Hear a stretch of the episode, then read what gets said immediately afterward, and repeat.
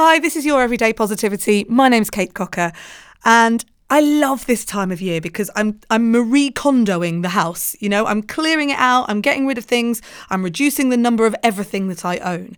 And as part of the process over the last couple of weeks, I keep on walking past a pile of stuff in my son's bedroom. I'm like, Louis, what's that? And he goes, I don't know.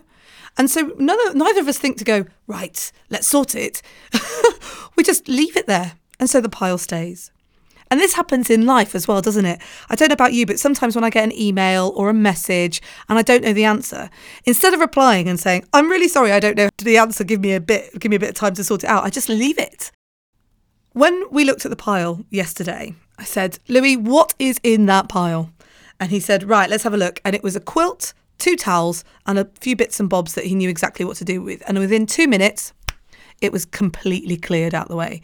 We had had that pile there for two months.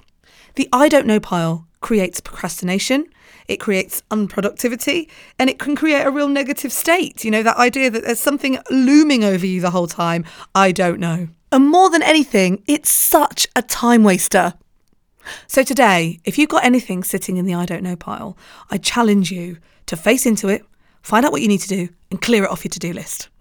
Now, as you know, I record these for every single day, so tomorrow and Sunday I will be here with a daily dose of positivity to help you thrive.